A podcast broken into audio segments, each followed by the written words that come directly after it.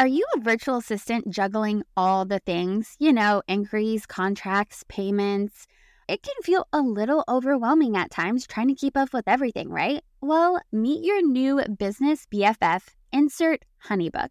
Think of Honeybook as the upgrade your VA business didn't even know that it needed, taking you from beginner to polished and professional in no time.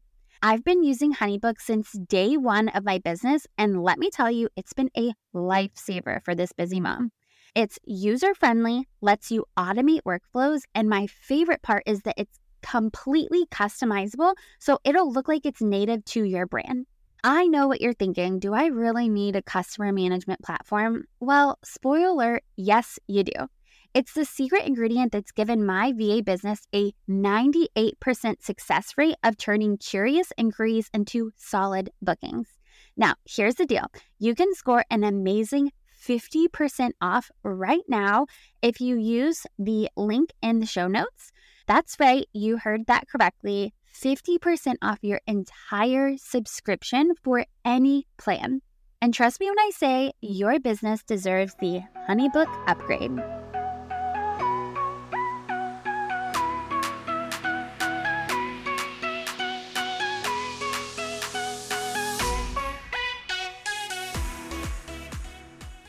You have been at this for a while now and you're just a wealth of knowledge. So, what's been the biggest lesson that you've learned along the way? Oh my goodness. To think about what you're saying yes to when you say no. um, I think it is so, so important to have conviction in saying no to things that you know are not right for you. When you accept a project, like based on money alone, you're always the one who ends up paying for it. So I'm very, very careful about listening to that voice that's like, this probably isn't right for you. Because mm-hmm. every time I have said no to an opportunity, and many of them have been like super high paying and seemingly big and awesome, but I knew in my gut that like something wasn't right. It's about clearing space, you know, and it's about making room for the opportunities that are going to be right for you. But on a smaller scale, I always encourage everyone to make a magical no list because when you are tempted, it's so tempting when you work for yourself to say yes to everything because you want to make money. But when you say no to things that you know are not right for you, you're saying yes to having breakfast in the morning. You're saying yes to time with your kids. You're saying yes to your sanity. You are saying yes to rest. You are saying yes to opportunities that are better for you. Yeah. And I wish that I had exercised that muscle much sooner. And I also recommend having like a very concise response that doesn't involve the words, I'm sorry, that is just like, thank you so much for thinking of me, but unfortunately, I'm not available. Welcome back to another episode of the Millennial Mom Movement podcast. We are back today with an extra special guest that I am so excited to introduce you guys to our conversation that we had was just jam packed with so many actionable tips that are actually going to get you results. And I think that's why I'm so excited. So, before we introduce our guest and before we dive into today's episode, I want to encourage you please go grab a pen and a paper because trust me when I say you're going to want to take notes. Maura dives into amazing strategies around how to attract dream clients, how to send proposals that actually get opened, how to price your offers, how to market your business, how to set healthy boundaries, and how to do all of this while making six figures and still feeling like you're at peace. I mean, can I just say yes, please? So, without further ado, let me introduce you guys to Maura Walters. Maura is a brand strategist and business mentor for female creatives looking to turn their craft into a profitable full time business. After a decade in national media as a magazine writer and editor, she officially launched her business in 2020 and made more than six figures in the first year. Now she's passionate about helping other female entrepreneurs build businesses that they love without burning out. Maura is speaking my language. So, without further ado, let's dive into today's episode. Have you ever felt like society isn't built for moms? Maybe you're a mama with a tiny voice in your head telling you there must be another way to balance it all. You know, working, momming, all the things. Yep, I had it too. And it likely means you're in the right place. Hey, I'm Amanda Rush, a Southern mama with big city sensibilities. I'm the girl that took a daydream and built a profitable virtual assistant business all in the middle of a global pandemic. Now, I work from home alongside some of the biggest bloggers and influencers while running a six figure agency. Come along as we dive into business, marketing, strategy, and real life as a female entrepreneur. I'm all about simple, easy, actionable steps that get real results. This podcast is for the millennial mom that is ready to kick imposter syndrome and start making money on her own terms. Get ready as we dig in, do the work, and redefine what it means to be a working mom. This is the Millennial Mom Movement. Welcome to the Millennial Mom Movement podcast. I am so excited to introduce you guys to our amazing guest, who is a new friend of mine actually in this space. And I have nothing but just delightful mm-hmm. things to say about her, which is why I'm excited to chat because I feel like we agree on a lot of the same really big issues out there. And we'll dive into some of those today. But welcome, Maura, to the show. Tell everybody about you and who you are and your amazing business and how you got started. Yeah. So Thank you so much for having me, Amanda. It's such a thrill. I feel like, yes, to your point, we are very much aligned on a lot of the topics we're going to discuss today. But yeah, I am, my name is Maura Walters. I am a New York based brand strategist, and I help primarily female founders build businesses they love. So I work on everything from brand strategy and website copy and newsletter and social media development to actual, like in the weeds business mentoring.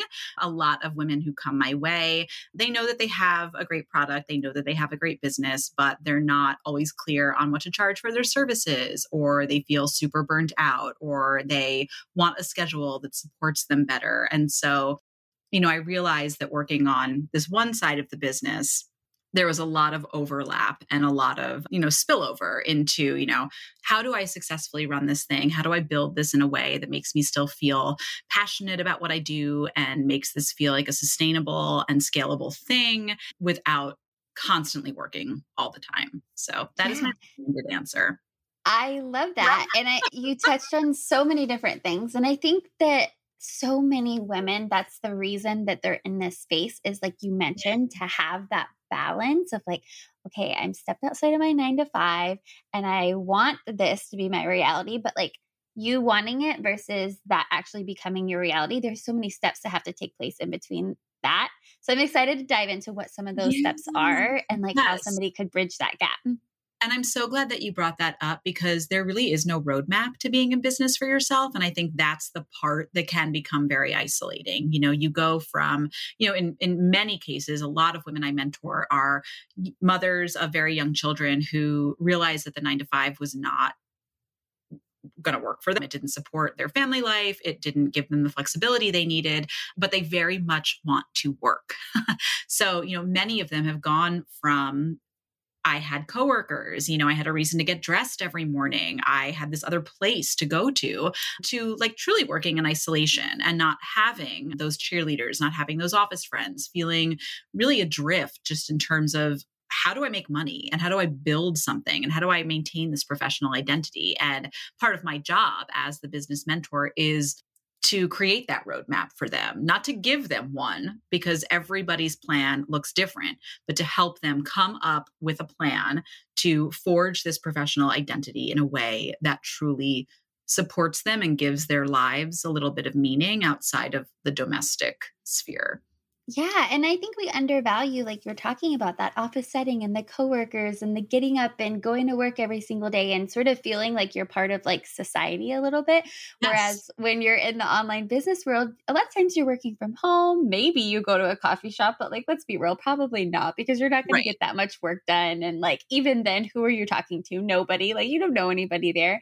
And so I think we forget like that gives us a lot of validation, you know, mm. of like, oh, I have purpose. I've gotten up and I've done this and whatever. And sometimes, like you were saying, we don't have that roadmap and we don't have somebody to ask to even say, like, I created this roadmap. Am I on the right track? Am I not on yeah. the right track? Is this a good decision? I don't know.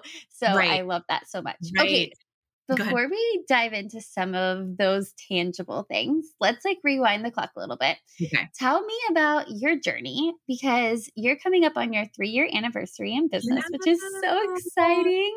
So tell us how you got started because you were much like so many women in our audience. You had an amazing career. Like you mentioned, it's not that you don't want to work, it's just that maybe that lifestyle didn't fit what you wanted your life to look like. So, how did you go from nine to five to six figure business owner? Yeah. So, I mean, like many, many mothers, and this is, you know, I like just talked to a woman who was going through this last week. I was let go from my job while I was on maternity leave. It's unfortunately a really common thing. It happens a lot in this country. You know, mothers are are highly undervalued as it is, and I think it's very clear to employers whether whether they they believe this consciously or not that your ability to work is going to change when you have a baby.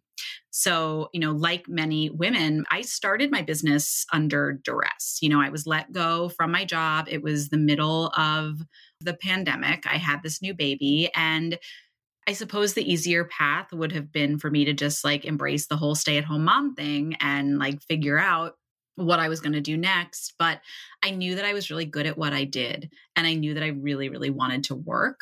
And I was determined to, first of all, never go back to a nine to five after that happened because I was like, I was just like, what is the point of working for someone else and being told that like I'm a part of this team only to like be cast aside when, you know, I have a baby or costs need to be cut for whatever reason. And this is something that I think a lot of women are hesitant to do. I sent a networking email to like everyone I knew. Not saying what had happened, but just saying like I'm starting my own thing. I really want to work. These are the services I provide, which and we will talk about this in a little in a little while, I'm sure, but the secret to sending out like a networking email like that and to getting actual responses that are going to give you projects are to be very specific about what you want to do. Um, mm-hmm. so I sent out an email saying like, this is what I am looking to do. This is, you know, this is my experience. I want to work with female founded brands. I had been working at an agency for those three years doing editorial and content creation for like a lot of big household names. I learned a ton, but I didn't love it the way that I knew I would love working for like a passionate female founder who cared yeah. so much about this product or service that she created. So I got my first client. It was a woman founded meditation app. I worked on I worked on that while my daughter napped in her you know in I worked in my kids playroom. I didn't have an office or anything to speak of. I didn't have childcare at the time and it was sort of a ripple effect. You know, I think that one client wasn't a ton of money, but it gave me so much momentum and told me that I was on the right track and that I still had value and that I could make something out of doing this kind of work that I knew that I was really good at. And I could see very clearly how my writing and editing services could really change what was possible for a brand, both through like clear messaging and really great storytelling. And from there, it was like taking on literally one client at a time, getting enough capital to rework my website, which I maintain is like your number one sales tool. And, you know, ultimately like being able to grow this thing. But I also knew that in order to have the business I wanted, you know, and I was very burnt out from agency life. Like before I was let go, I was like, I don't know how I'm going to do this with two small children commuting mm-hmm. into the city every day, like having very few boundaries. Clients tell you to jump and you say how high, and that's like just the way it is.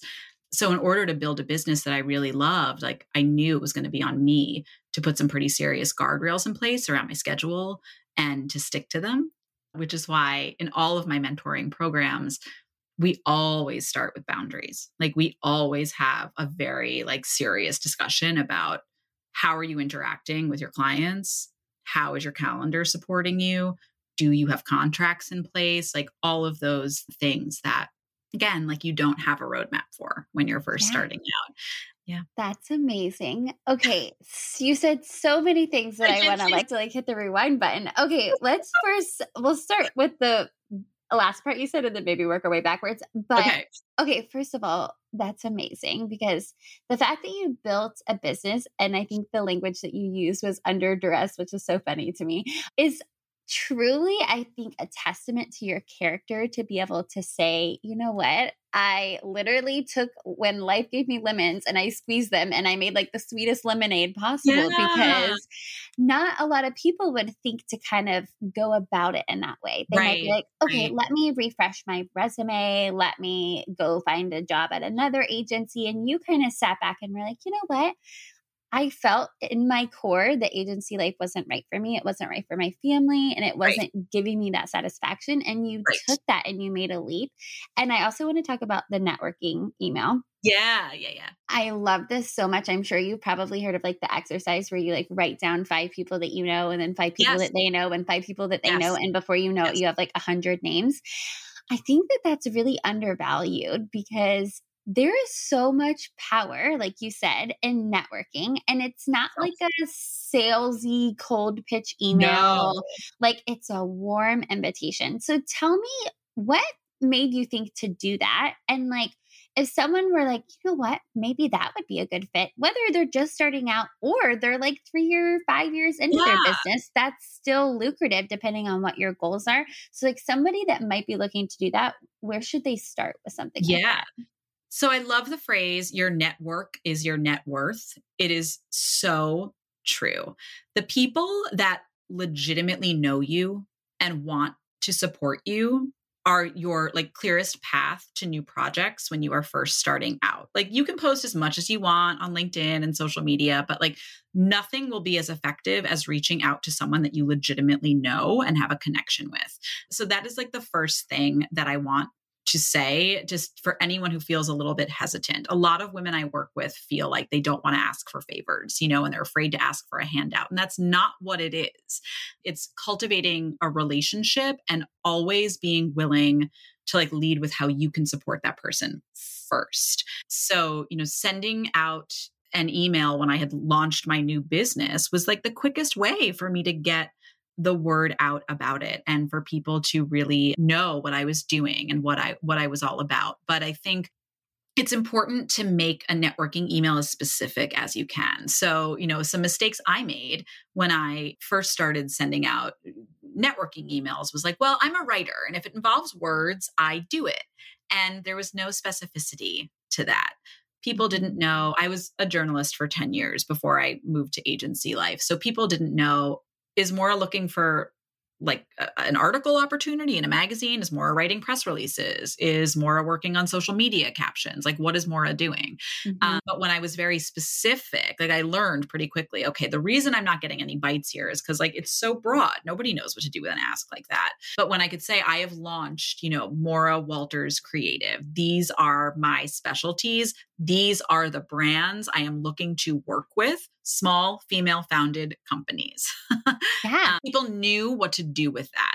And another thing I will always recommend in a networking email is to make it very easy for people to book time with you. So mm-hmm. always include a Love link that. to your calendar because it'll be very, you know, someone might say, Oh, like I do have a few opportunities I want to talk to Maura about. Like, let me schedule 30 minutes with her um, mm-hmm. um, and make it very, very easy for them to do that. So specificity, the clients and a link to book time with you. Like that's sort of the secret sauce to an effective networking email. Yeah. Okay. We might have to put that in the show notes so people can follow yeah. that same exact template because I love that. We've noticed that even in our own emails. Like it's so easy to just be like, oh, if you want to chat more, here's a link to our calendar. And you would be so surprised how many people just grab that time slot as opposed to like even responding back to the email. Yeah. They're like, oh, okay, done. Like, let's Done. moving on. I would yeah. also recommend always including that in your out of office message when you go on vacation, like including a link for people to book time with you for when you're back, because you don't want to miss out on potential discovery calls and potential clients. So it's yeah. just like it's so easy, and it's you know I, am such a huge proponent also of, and we'll talk about this I'm sure about like automating as much as you can too. Like I never oh, think yes. about schedule anymore. It's the automations are like literally my new love language when it comes to business. Language. Yes. yes. Okay. One thing that you also mentioned uh, when you were kind of going through your story is the power of that first client. And I think mm. that I think back to even myself, like when I was first getting started, and there was so much power in that first client. So and power. Can you walk through like what was that feeling like when that first person was like, "Sure, I will pay you for these services." I mean, it was just so validating, you know, after going through the tremendous identity shift of having a baby. And it was my second baby. So I, I knew, you know, what it was like to be a mother, obviously. But it's a huge identity shift. You know, we we had just moved to the suburbs. Like going to Target was my big outing of the day. Like it was a very big shift from living in the city with a baby to like being a mom with two kids in the suburbs. So getting that first like yes, we will pay you to do this and we will pay you to do it consistently. It's not a one-off project.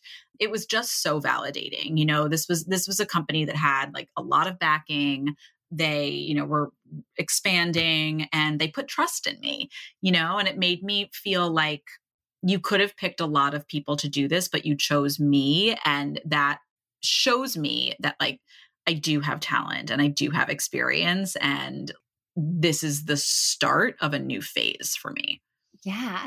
And I think what's really empowering about that story is it was only one client. Like it was only the, one. It's I didn't have a business. One. Like it was just I had one client. But I always say now, like to my clients, like if you you have one client you are a business. You are a business 100% business.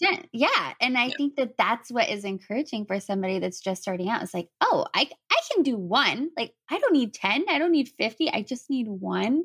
Like just that one. seems so much more obtainable. And then if you want to like layer on a second and a third like go for it. But if not like hang out with your one and enjoy it. Yeah it gave me also, it just made me feel like I could breathe a little bit too, because I knew how much I wanted to work and how like not working and not having that professional identity was really kind of like soul crushing to me. And it just like it gave me that kickstart, I think, that I needed. And I also felt like I, you know, once I got that client, I was like, I, I didn't think like the sky's the limit and I'm growing this thing and I'm going to have 50 clients like at a time. No, you know, I just knew like, okay, I have one, and that's going to give me the ability to figure out what I want this to be. Mm-hmm. Yeah. yeah. Okay.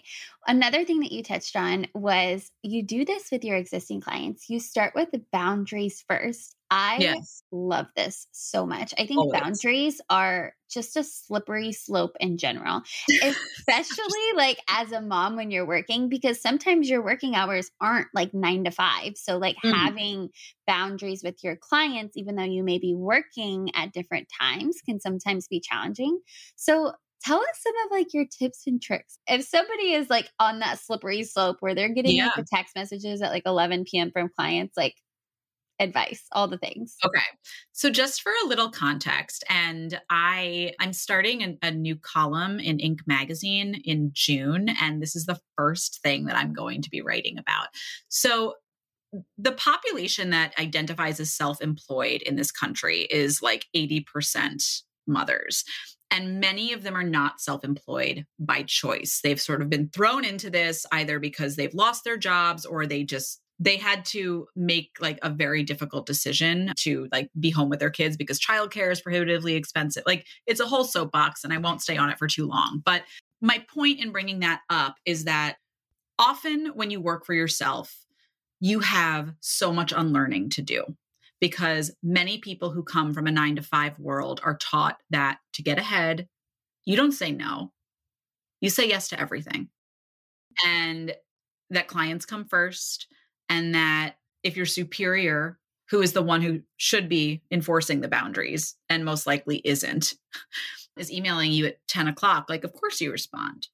And the amazing thing about working for yourself is that you have a chance to rewrite all that, but it is very difficult because it is not natural to any of us. But you will learn very quickly that the only way to maintain your sanity, and especially if you have children, to feel like I got into this so I can pick up my kids from school, like I want to be able to actually do that, is to have some very strict guardrails in place. So the first thing I always recommend is implementing a system like a Calendly or an acuity or you know an automatic booking system and making sure that you block time for lunch that yes. you are very clear about when your day ends i don't take calls after 4.30 if I am taking a call at 4:30, I am entering into the next phase of my day. I'm entering into mom mode very frazzled, not mm-hmm. present, feeling like I have three thing three emails that I need to get out and like I need to follow up with this person that I just talked to. Like I can't do it. So I block off when my day ends. I never take back to back meetings. Now, I think this is not only for you, but this is also for your clients because nothing is going to piss off a client more than you showing up late for a meeting. Mm-hmm. So, even if you can only put like 15 minutes between calls into your calendar, do it. and I am also very sort of strict about how many types of calls I will take in a day. Like, I only take one networking call a week. That's plenty for me. I will only do like one mentoring call per day because it takes a lot of emotional energy. Mm-hmm. Um, so I'm very, I have different booking links for like my different types of calls, which really helps a lot. And one thing that I would always, always recommend is devoting just one day a week to not having calls at all. I call it my CEO day. Mine is on Monday, and I don't consider this a call. I consider this like a fun project. But I generally don't take any calls on Mondays. I need that day to sort of like ease into the week. I need that day yeah. to think about what my week looks like, to potentially like send an invoice to a client to like do some admin stuff in my business and like take care of like the actual present stuff rather than the future. So those are all things that I really recommend as like a first step. And I have a lot of other things. Oh, I'm sure. I but I feel like this is a really good first step. And platforms like Calendly, Acuity, all these other platforms make it so easy to do. Like you were talking about with the different booking links, you can set schedules for each of the different booking links. So if your CEO days on a Monday or a Friday or a Wednesday or whatever, you can like set up schedules for each of those. You can build in like the buffers. There's just so much that like these so platforms allow you to do that kind of helps you implement the boundary without physically saying like sorry i don't take calls on monday like the, it's exactly. not available to it's book not available so yeah let the calendly do that communication for you mm-hmm. and you know when you're first starting out like you don't need to have a thousand booking links you know you just need to know when your day starts and when it ends and you need to block off time for lunch. Like those are like the things that I, you know, would say are like 100% essential when you are first starting. I have multiple booking links now just because I have all different types of of clients and prospects coming my way, but in the beginning it was just like strictly like blocking my time and making sure that I was building a schedule that really supported me. Yeah. Yeah. Oh my gosh, I know. Okay, so so many things I want to talk about. One of the things you mentioned earlier as well was sending really amazing proposals. So I want to chat about this because I don't think a lot of people talk about what the heck even is a proposal, what should be in one, and like how do you make it so good that potential clients are being like, yes, I cannot wait to work with you sign me up. Where do I pay? Yes. Well, I'm so glad that you asked. And I don't know if this episode will be out in time, but I host proposal intensives. I try to do them once a quarter. They're four hour workshops where you learn all about how to do what I'm going to explain briefly here. That's on May 19th. If this will not be out in time, no worries. I will do it again in the fall. But the secret, well, first of all, proposals are like an incredible marketing tool, an incredible way for you to show your work, your ideas, clients from the past who are really happy with you that you know will ultimately get a prospect over the finish line. But what you do and this is where a lot of people i think i don't want to say mess up but this is like something that they forget to do that's really important. What you do before and after you submit a proposal is equally as important as the proposal itself. So i have a three part strategy to my proposals that really like has never failed me. I've submitted more proposals than there are days in a year. So I definitely know what I'm talking about here. And like 99% of the time, I get the business. So you need to have a qualifying conversation with a client beforehand. A lot of people don't want to get on the phone because they're worried they're going to have to talk all about themselves. And that's not the case. You are listening, you are getting a sense of what this prospect needs, what they're challenged by, what they want their business to look like you are asking a lot of questions and you are using the details that you pick up in that call to inform your proposal and make something that feels really customized. Mm-hmm. The proposal itself should always have examples of your work. It should always have three different ways of working with you. Many people will just hear a budget that a prospect says, and they're like, okay, let me put something together for that budget.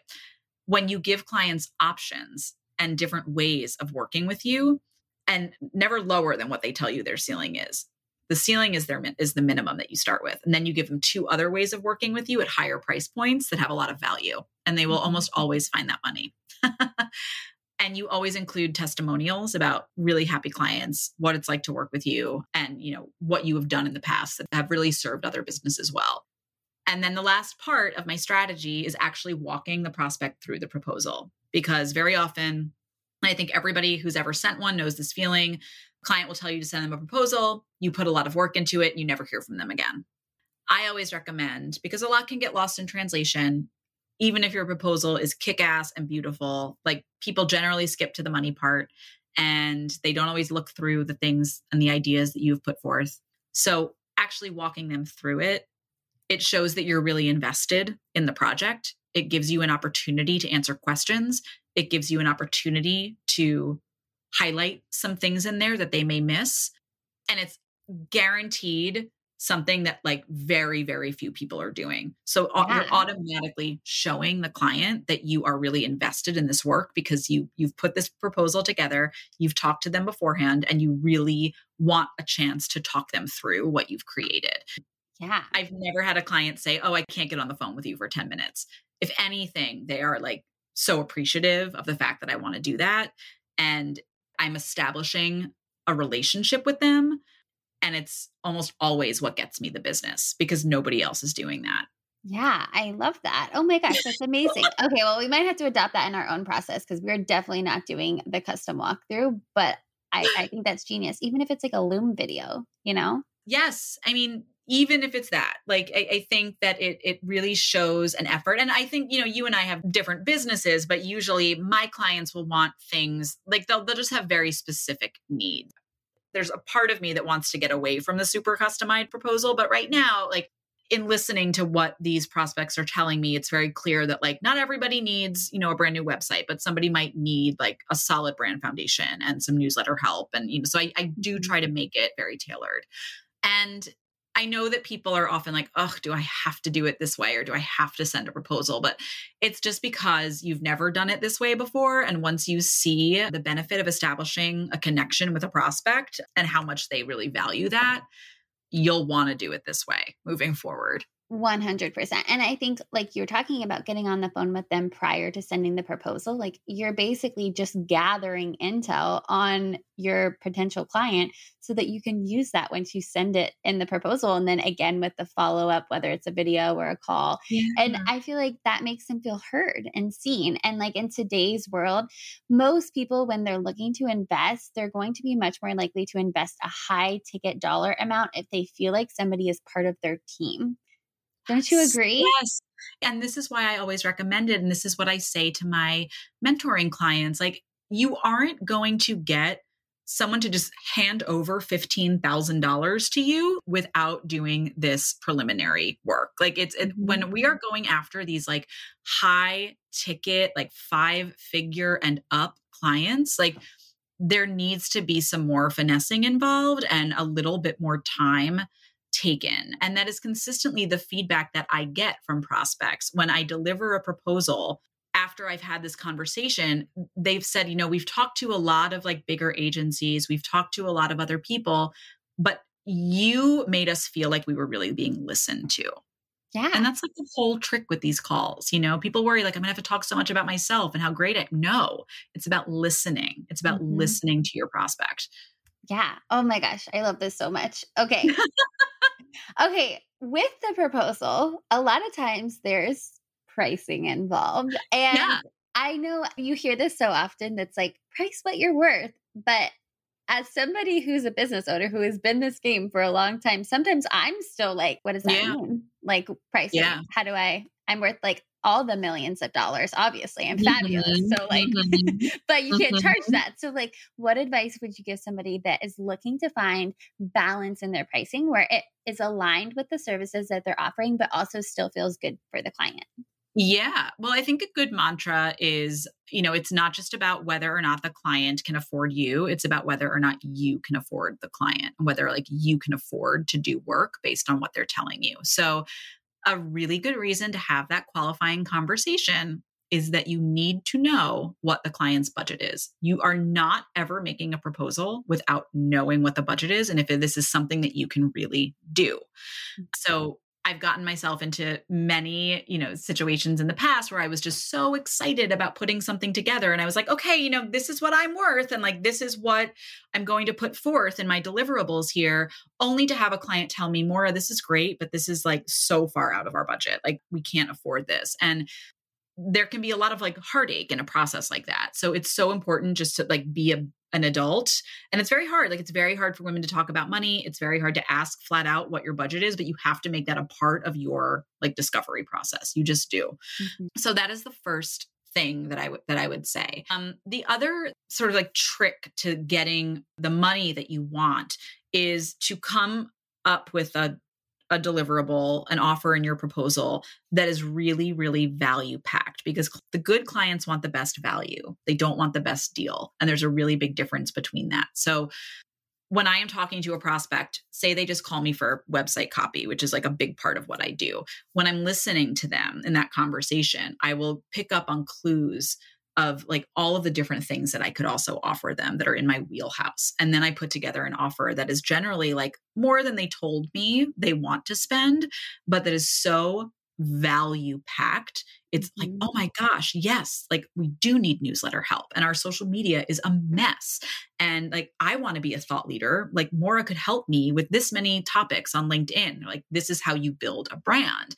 And yes, it is more money, for them, but it's like a huge and fantastic investment in their business that also like sustains my business.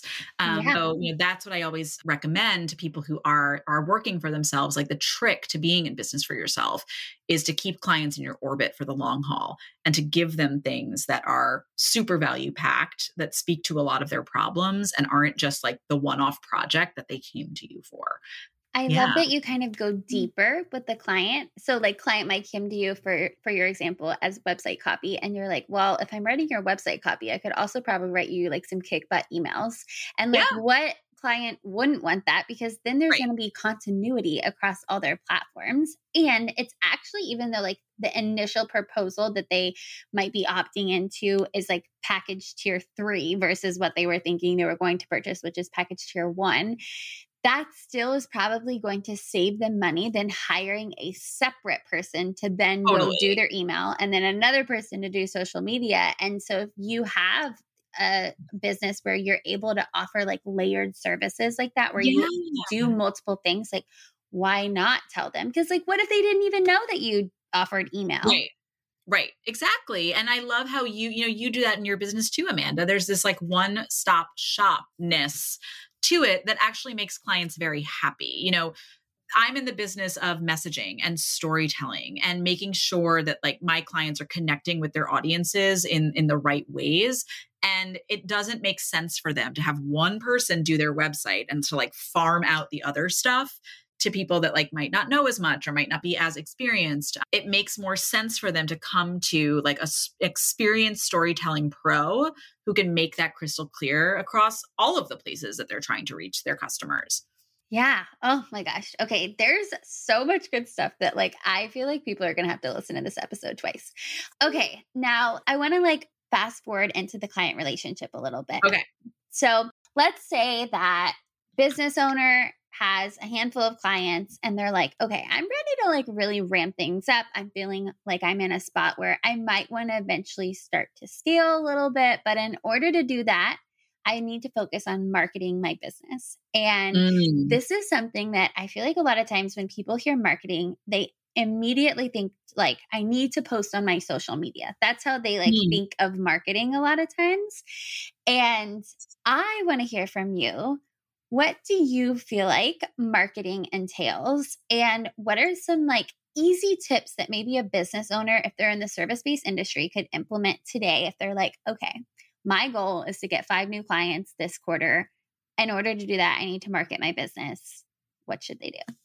Okay. So I think the key to marketing your business in, in a way that like is really going to grow things is to always think like who is going to resonate from this content? How is it going to be of service? Like when I started thinking about every post that I put on Instagram. Who is this going to serve? And like, will this be relevant to my audience? Such a game changer for me. So I think like having that sort of shift and like, I have to promote, I have to promote, like promoting your business is important, but it's doing it in a way that feels like it is giving people information, education, and value is like the, the real secret. Okay. So posting on Instagram and social having a social media presence, of course, like Instagram is a huge marketing tool for me. However, my newsletter that I publish once a week is an even more important marketing tool for me because I have I don't have the most massive subscriber base, but they are very engaged. And my mm-hmm. newsletter, which once a week, very manageable, that is my way for me to connect with people in a little bit of a deeper way that is my way to showcase my offers um, to you know offer discounts for booking early to get people into my orbit so i think people really underestimate the power of a newsletter. I should also say that your newsletter subscriber base is yours. So you are not beholden to an Instagram algorithm that's going to change its mind about who it shows you to. If you have a launch that is, you know, entirely dependent on Instagram, and I, this has happened to people I know, and Instagram goes down that day, you will still be okay if you have another way of communicating with people. So I always, always recommend having a newsletter. Mine has served me so well. But I'm also in the business of like really building a funnel. You know, we always talk about like what is what is your marketing funnel? And I think that's a term that can make people feel a little overwhelmed or it can sound, you know, kind of cliche and confusing. But you know, it, it's like you you cast a wide net, you are getting people into your orbit with something that is free and exciting and then from there you are showing them the other ways that they can work with you and and pay you for it. So something that has been very very helpful for me are you know my free master classes. I will host a class on boundaries for example and at the end of that class i will talk about my mentoring and how you can work with me in that way. People they really like learning from me in real time. They like being able to ask me questions. And again like it is free. It is such a great marketing tool for me. A lot of people that I mentor now have so much that they can teach and share with people, whether that is a stylist client of mine or a PR client of mine. And that is like a really great way to market yourself and for people to learn from you in real time. My proposals intensives that I also talked about, those are paid.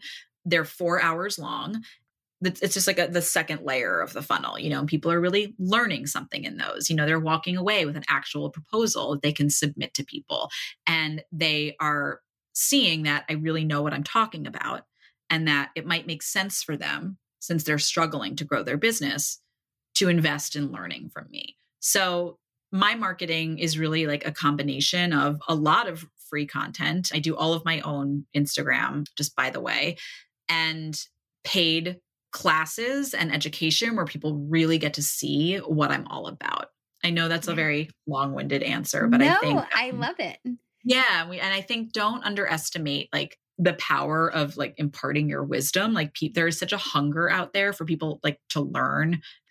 I, you know, I can't invest in a publicist right now, but like you have so much information, you know, and so much experience. Like, you know, what are your top 10 ways to like get press hits? You know, I I just helped someone launch a class on that very thing the digital world is such a great connector in that way too like i'm always so amazed like i've had women in the, my teaching containers in paris in australia in scotland and i think that's another thing to remember is like yes social media can often feel overwhelming but i think if you if you think of it as this real tool and use it that way it makes it feel a lot more worthwhile and like you're not publishing into a void I agree. And I think if going back to what you were talking about earlier and really just understanding who it is that you're speaking to and how you can help them, post content around that. And like you're talking about with your funnel, you're kind of like talking about surface level, like here's some like beginner 101 free value. Okay, now yeah. that you've digested that, what do you need next? Oh, maybe you need like a little bit more in depth. Let me serve you in like a one hour masterclass mm-hmm. where I'm going yes. deeper into a topic. Yes. Okay, yes. now that you've gone through that, oh, okay, maybe you're ready for one of our masterminds programs. You want to work with us one to one. Like you might be ready for one of these other offers and not really overcomplicating it. Because I think the word funnel right. sounds intimidating. It's like, oh, That's I don't. that was the word I was looking for. It definitely sounds intimidating. And I don't, I want to like dispel that because there are ways to like make it less so and to really use it to your advantage.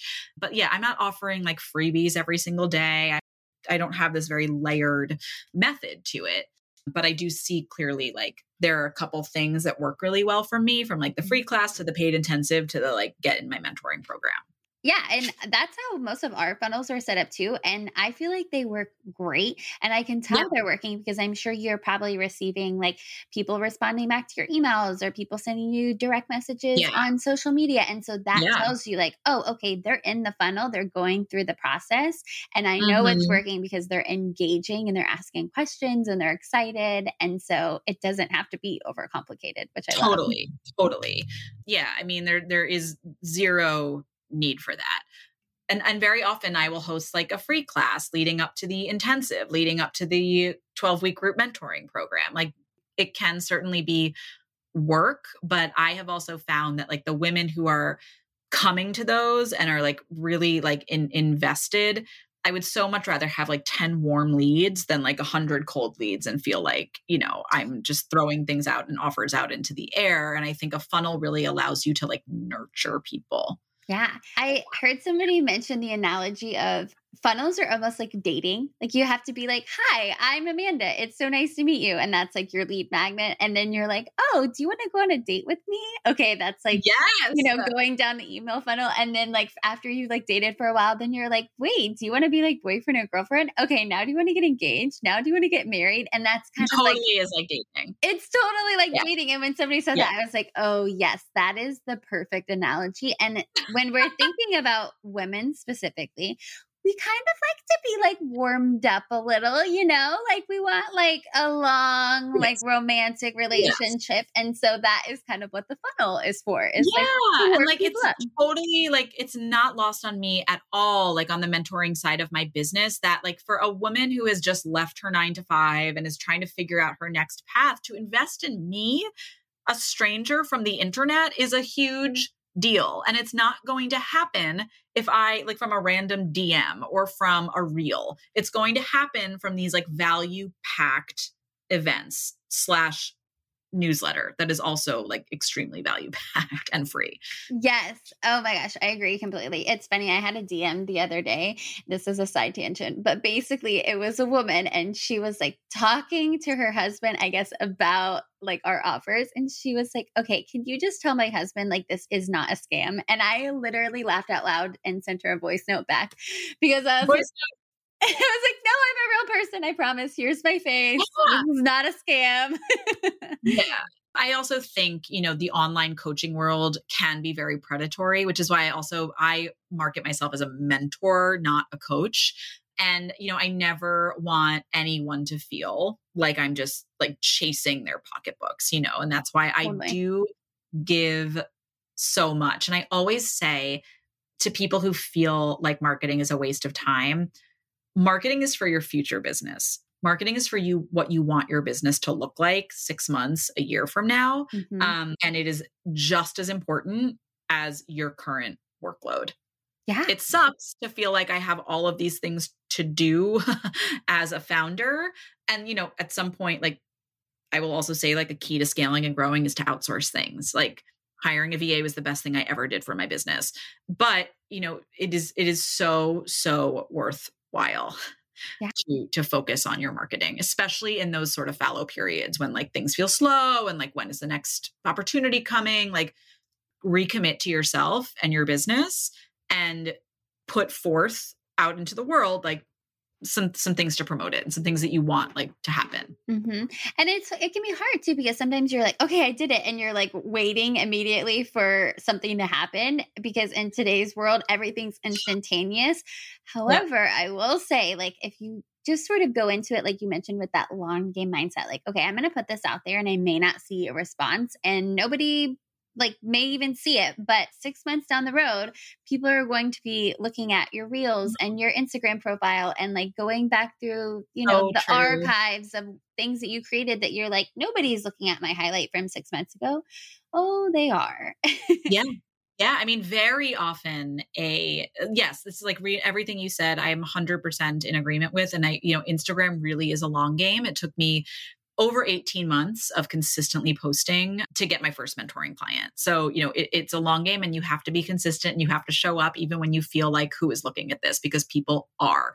Your Instagram is really like your portfolio, it is your storefront. I just did a post about this, but, you know, very often it is a like poorly performing testimonial graphic, you know, graphic, you know, of a testimonial of someone who has the same exact job as like a prospect that gets someone over the finish line to working with me. And I know those posts are never going to get a ton of likes, but someone is going to come to my page who is looking for mentorship and is going to start scrolling and seeing, oh my goodness, this woman, Sammy, is also a freelance copywriter just like me in the fashion space. And she worked with Maura and got these incredible results. And that is what gets them very often to like, maybe I want to work with you, to you're the person for me. Yeah, absolutely. And I think about myself a lot of times if I'm looking for somebody else to fill a need of mine and I go to look on a platform like Instagram and I type in, like, let's say I type in virtual assistant, I'm probably going to search through like six people's profiles and pick the one that feels most aligned with me and my brand based on what they've posted.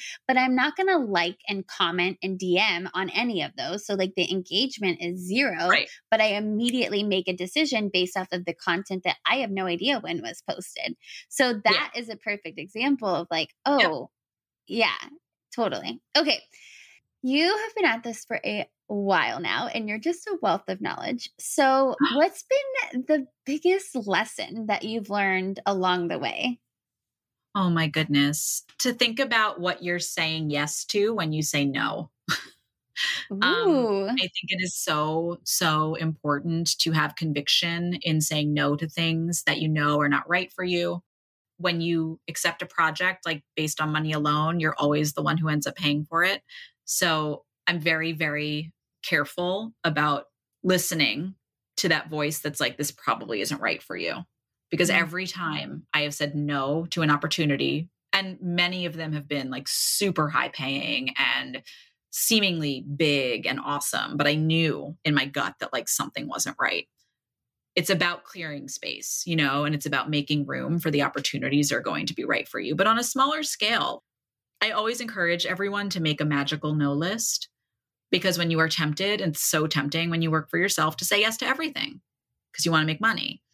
But when you say no to things that you know are not right for you, you're saying yes to having breakfast in the morning. You're saying yes to time with your kids. You're saying yes to your sanity. You are saying yes to rest. You are saying yes to opportunities that are better for you.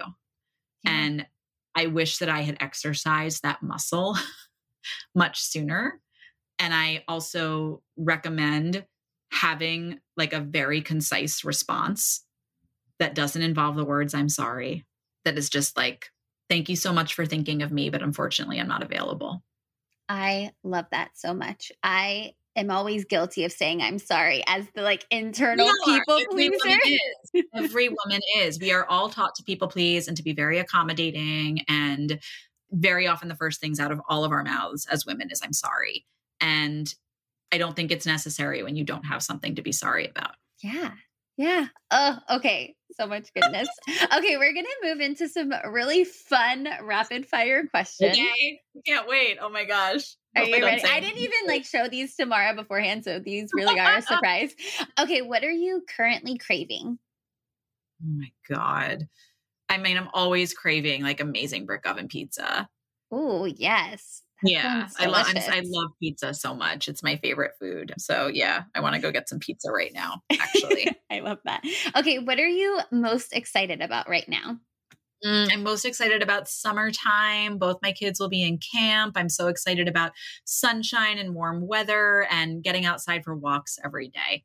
Same here it was 80 degrees yesterday in georgia and i literally just baked in it's going to be 80 in new york today I'm so excited. It's so wonderful. Like we really like earn our our spring and summer times you on the East Coast. Definitely yeah. do. Yeah. Okay. What is the best book that you've read recently? Tomorrow, tomorrow, and tomorrow. It's just a masterpiece. Like it is it is so wonderful. The movie rights have already been bought. Like it's just it's incredible. Ooh. It's about it's about two friends who make video games together, which is what turned me off from reading it for a long time because like I could not be le- like less interested in video games, but it's really a story of of like friendship and deep love and art and it, it's just magnificent. Ooh, okay, adding it to my list like immediately. Love books. Yeah. Okay, and then what's the best advice you've ever been given? Mm, besides saying no, the best advice I've ever been given is to follow the campsite rule as it relates to people. So, the campsite rule is that you leave a place in better condition than how you found it. And no surprise, that really applies very well to human relationships, especially if you are working in an office or even if you have like younger people working for you. I always say, like, the interns of today are the CEOs of tomorrow. And so many of the jobs and projects I've gotten are from much younger people who crossed my path in an office years and years ago who are now like decision makers at companies and remember that I was very kind to them. Yeah. I mentored them, I supported them and it was always like very important to me to just like be a good human, especially coming from an industry that was extremely cutthroat. Absolutely. And I think about myself in those early days, you had so many mentors that were very like pivotable in a sense of like either you are saying, oh, yes, this is the type of leader I want to be, or oh, no, don't be yeah. like this person. Yeah. And so they, I mean, especially when you're just starting out in a space, I think that that is like the best advice ever. I love that so much. I think you're very lucky if you work someplace and you feel nurtured and mentored. It's usually not that way you know like it's you're usually being thrown into the lion's den and you know people are so afraid of losing their own jobs that they are not going to help you succeed in yours and i just think that that is like nonsense and i promise you like the trick to being like a successful professional is just to be nice to people. Amen. Yes. You could be the next albert einstein. If you treat people like garbage it doesn't matter Agreed. Ugh, okay, well, this was such a treat. I can't thank so you fun. enough. It really was so fun. And it was so like just action packed with so many items that that's, I was that's like, my, that's my motto. This is the best. Okay, well, where can everybody find you? Where can they work yeah. with you? the best place to find me is on Instagram at Maura underscore Walters. I am always sharing information about my group mentoring programs. I'm always sharing free advice about how to navigate weird client stuff and what to charge for your services. That is the best place. And MauraWaltersCreative.com is my website slash business. Amazing. And we'll put those all in the show notes and any links that we mentioned. Thank you so, so much. Of course. This was so fun. You just finished another episode of the Millennial Mom Movement podcast. And because I know you're a mover and shaker, here's your action item.